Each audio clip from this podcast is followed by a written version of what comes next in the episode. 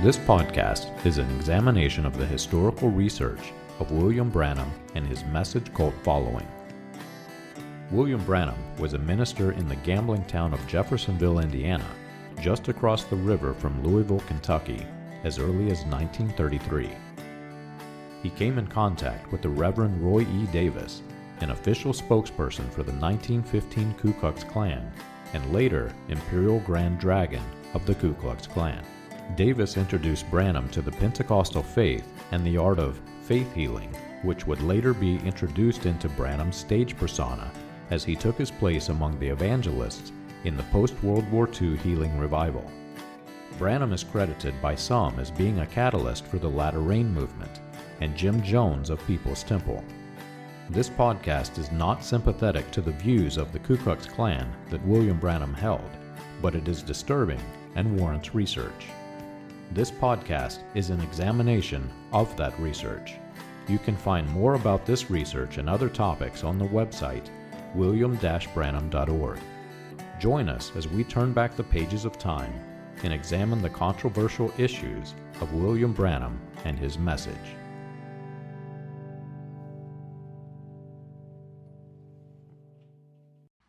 John Alexander Dowie, the founder of the Zionist cult in what would later become known as Zion, Illinois, promoted himself to be Elijah the prophet.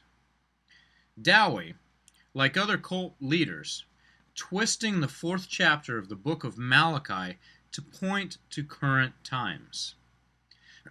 These Malachi 4 cult leaders promote themselves by pointing scriptures of the Old Testament to their own ministries.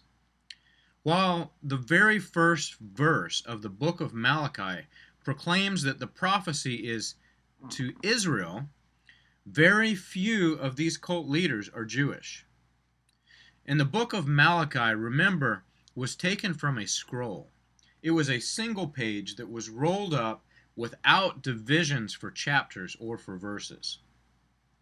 If you study the ministries of these men, you'll quickly find that these men mischievously point scriptures towards themselves, scriptures that were intended for Jesus Christ.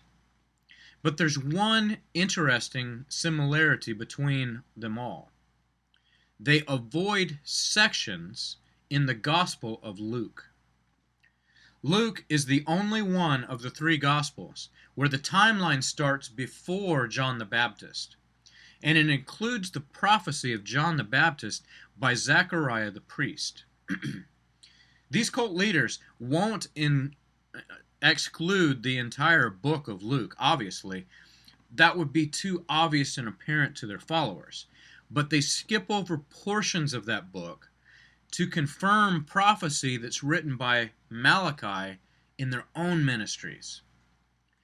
I had one poor man try to argue that William Branham was the focal point for Malachi 4, and his claim that Branham turned the hearts of the fathers to the children.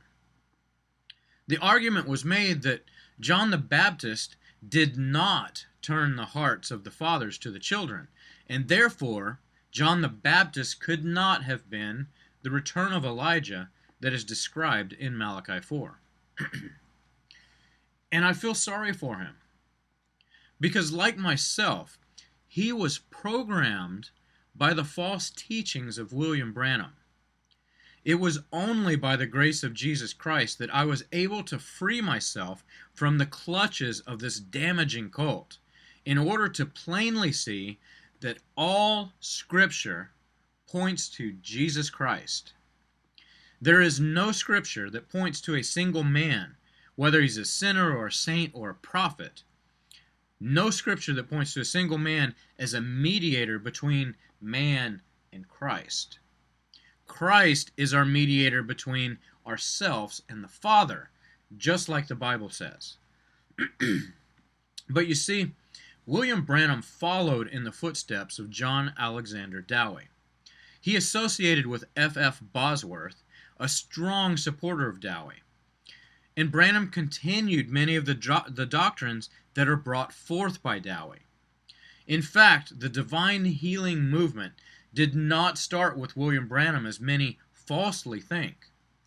Dowie's fame was because of his healing ministry, and he was famous worldwide. Until he was proven to be a charlatan, Zion, Illinois was a commune for over a hundred thousand people. Branham and Dowie avoided large portions of the book of Luke. Luke did not fit their descriptions of the perfect cult follower. You see, Luke was very intelligent, and he was a strong study of both the Gospels and the Scripture. Luke's version of the Gospel, his story of the same story that the others tell, is put in chronological order because he studied it. That verse that's in Malachi 4, that these cult leaders point to themselves, the one who will come and turn the hearts of the father to the fathers to the children, is actually found in the very first chapter of Luke. Speaking of John the Baptist, who Jesus said was the Elijah foretold to come, Luke says this And he will turn many of the children of Israel to the Lord their God, and he will go before them in the spirit and power of Elijah, and turn the hearts of the fathers to the children. There we have it. He will turn the hearts of the fathers to the children, and the disobedient to the wisdom of the just, to make ready for the Lord a people prepared. Branham used the word healing in his wings, that verse from Malachi, to point to himself. He promoted himself as a divine healer. And this part bothers me. Once you've been programmed by the cult, this sounds to be humble and sincere. But this is devious and arrogant. It could even be considered to be blasphemy. That verse in Malachi 4 actually points to Jesus Christ. By his stripes are we healed. With blinded eyes, the cult drones do not catch what Branham did here. Malachi 4, verses 2 through 3 say this But for you who fear my name, the Sun of Righteousness shall rise with healing in its wings. You will go out like leaping calves from the stall, and you will tread down the wicked, for they will be ashes under the soles of your feet on the day when I act, says the Lord of hosts. Now think about what Branham did here. He pointed the healing in his wings verse to himself. But this is the Sun of Righteousness. It does not say that the prophet will rise with healing in his prayer cards. This Sun, and notice the spelling S U N, points to none other than Jesus Christ. And again in Luke 1, we have Luke telling us the very same thing. Luke 1 says this And you, child, will be called the prophet of the Most High. For you will go before the Lord to prepare his ways, to give knowledge of salvation to his people in the forgiveness of their sins, because of the tender mercy of our God, whereby, now listen, whereby the sunrise shall visit us from on high to give light to those who sit in the darkness, in the shadow of death, to guide our feet in the way of peace. Luke says, sunrise. Malachi says the sun of righteousness shall rise. Sunrise, sunrise. There are no two ways about it. No matter whether you've programmed by the cult or not, this sun is describing Jesus Christ, not a prophet. And again, we have Luke who's pointing to Christ, and we have Branham pointing to himself by avoiding the words of Luke. The other argument that I've heard from these programmed cult members is that the great and awesome or great and terrible day of the Lord is referring to the end of days. And that the scripture that describes the unique day where the sun and the moon refuse to shine is what it's referring to here. And that argument is taken from the very beginning of the book of Malachi, chapter 4, the very first verse. For behold, the day is coming, burning like an oven, when the arrogant and the evildoers will be stubble. The day is coming that shall set them ablaze, says the Lord of hosts, so that it will leave them neither root nor branch. You see, these Malachi 4 cult leaders will snip out verses out of this chapter and preach entire sermons on the single verse. it causes spiritual blindness because the programmed listener starts to think that the scriptures don't point to Jesus Christ. Maybe they're telling us about our wonderful leader. But if you read it in full and you read it in context, right after that verse and after describing the Sun of Righteousness, Malachi describes his vision of the 72 that are sent out by Jesus like calves from the stall. They trampled over the arrogant Pharisees, and they completely destroyed the lineages of the righteous seed versus the serpent seed. And the scribes and the Pharisees, they debated and discussed these lineages. In fact, those lineages were completely destroyed with the salvation of the Gentiles, leaving not a single root nor a single branch in the lineage. If you want to give praise and honor and glory to a false prophet, you can snip out verses of Malachi and of Mar- Matthew and of Mark. But if you want to give the praise and the honor and the glory to Jesus Christ, the Son of the living God, all you need to do is read Malachi's prophecy of the coming messenger and the coming Messiah. And then read Luke 10 in full, in context. If you're brainwashed with the false teachings of Malachi 4 or a Malachi 4 prophet, listen to the words of this chapter and tell me that they don't sound familiar to you. And you remember that many of these verses that you're programmed with, that you're going to hear, are pointing to your false prophet when they should be pointing to Jesus Christ. Luke 10. The calves that went out of the stall to spread the gospel of Jesus Christ, Luke 10 describes them right here. After this, the Lord appointed 72 others, and he sent them on ahead of him, two by two, into every town, in the place where he, he himself was about to go. And he said unto them, The harvest is plentiful, and the laborers are few. Now, isn't that beautiful? The harvest is plentiful. The workers are few, not some little bride for that day, like these cult leaders falsely teach. Jesus is telling them to go and save everyone that they can. Luke continues, Therefore, pray earnestly that the Lord of the harvest will send out laborers into his harvest. Go your way, behold, I'm sending you out as lambs in the midst of wolves, as little calves. Carry no money bag, no knapsack, no sandals, and greet no one on the road.